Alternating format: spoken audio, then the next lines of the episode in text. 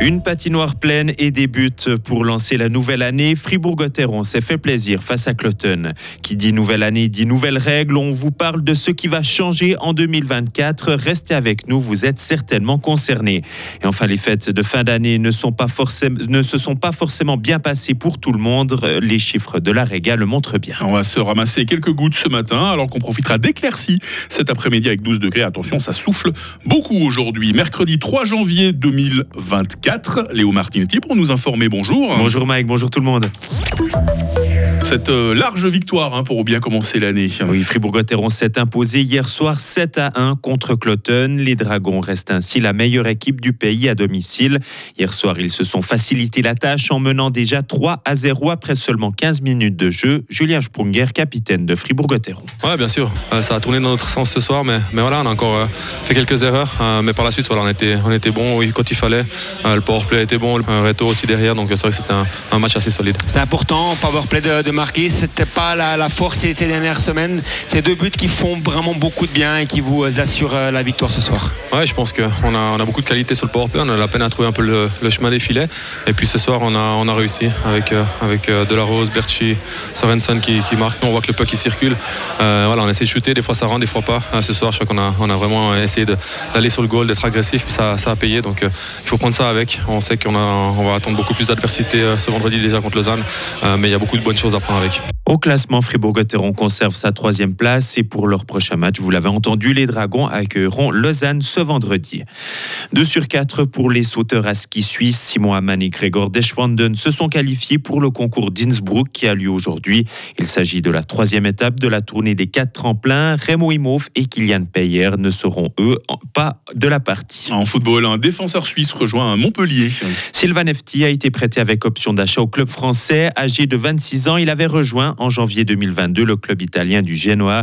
Montpellier a accéléré le recrutement de l'ancien joueur de Saint-Gall et de Young Boys. Deux de ses défenseurs sont appelés à jouer la prochaine Coupe d'Afrique des Nations. Détention de chiens, hausse de loyer ou encore feuille officielle. Qu'est-ce qui va changer dans le canton de Fribourg cette année? Loïc Schorderet s'est penché sur les nouvelles lois et ordonnances qui sont entrées en vigueur le premier janvier. On fait le point sur les nouveautés. C'est d'abord le retour des cours pour les propriétaires de chiens. Un enseignement théorique de cinq heures pour les personnes qui n'ont pas eu de toutou durant les dix dernières années et un test pratique cette fois pour tous les détenteurs et détentrices d'un nouveau chien.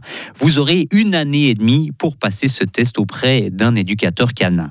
Autre changement à l'heure de la pénurie de logements dans le canton, si vous cherchez un appartement, vous aurez désormais le droit de connaître le loyer et les charges payées par les anciens locataires, une mesure qui vise à éviter les hausses de loyer. Loyers abusifs. Nouveauté aussi pour traquer les mauvais payeurs. Les registres des poursuites pourront désormais délivrer un extrait cantonal et non plus uniquement du district. Plus dur donc de passer entre les gouttes après un déménagement ailleurs dans le canton par exemple. Et enfin, si vous souhaitez savoir qui construit les immeubles dans votre village, si votre voisin compte installer un poulailler ou qui a acheté la maison à côté de l'église, eh bien vous pourrez trouver toutes ces réponses dans la feuille officielle. Elle sera désormais disponible gratuitement en ligne. Et autre changement qui entre en vigueur cette année, si vous achetez un logement, vous serez exonéré du droit de mutation ou d'une partie au moins. Autrement dit, vous serez moins taxé par le canton en cas d'achat de votre premier appartement ou maison. La Réga a eu beaucoup de travail pendant le week-end du Nouvel An. Hein. Elle a dû intervenir plus de deux cent vingt fois durant ces quatre jours, une hausse de vingt-cinq pour cent par rapport à l'an passé. Près de la moitié des interventions effectuées l'ont été pour des accidents liés au sport d'hiver. La Réga est aussi intervenue pour des patients souffrant de maladies aiguës, pour des accidents de la route ou encore pour des transferts entre hôpitaux. Ces trois avions ambulants sont aussi intervenus en Espagne, en Turquie, au Portugal, en France et en Égypte. L'enquête se poursuit au Japon après une collision au sol entre deux avions. Un accident qui a fait cinq morts lundi à l'aéroport de Tokyo-Haneda. Pour la compagnie Japan Airlines, son appareil était autorisé à atterrir.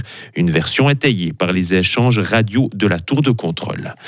Et enfin, trente-quatre personnes soupçonnées d'espionnage arrêtées en Turquie. Elles auraient espionné des ressortissants étrangers résidant dans le pays pour le compte des services secrets israéliens.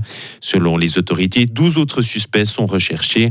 En plus de l'espionnage, l'ensemble des personnes arrêtées et recherchées sont aussi accusées d'avoir préparé des enlèvements. Vous êtes sûr que ce n'est pas un scénario de film que vous êtes en train de nous raconter là, Léo? Ça c'est... pourrait, mais malheureusement, je ne crois pas, non. Le bal des espions, hein, décidément, ce matin. La base de l'actualité continue à huit heures trente avec Léo. Retrouvez toute l'info sur Frappe et Frappe point C H. Il est huit heures cinq. La météo avec le garage carrosserie Georges Beauvais S A à Agrolet et la Ford Fiesta qui vous procure un plaisir de conduite absolu.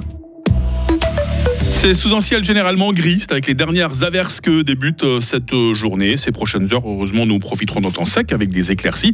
Et puis, il recommencera à pleuvoir ce soir, limite de la neige vers mille mètres. Je vous mets en garde, hein, je le disais déjà tout à l'heure en vous offrant les nouvelles de la route. Ça souffle beaucoup aujourd'hui, vent modéré de sud-ouest, un vent parfois fort, même cet après-midi. Les minimales, six degrés à Bulle, sept à Fribourg, huit à Morat.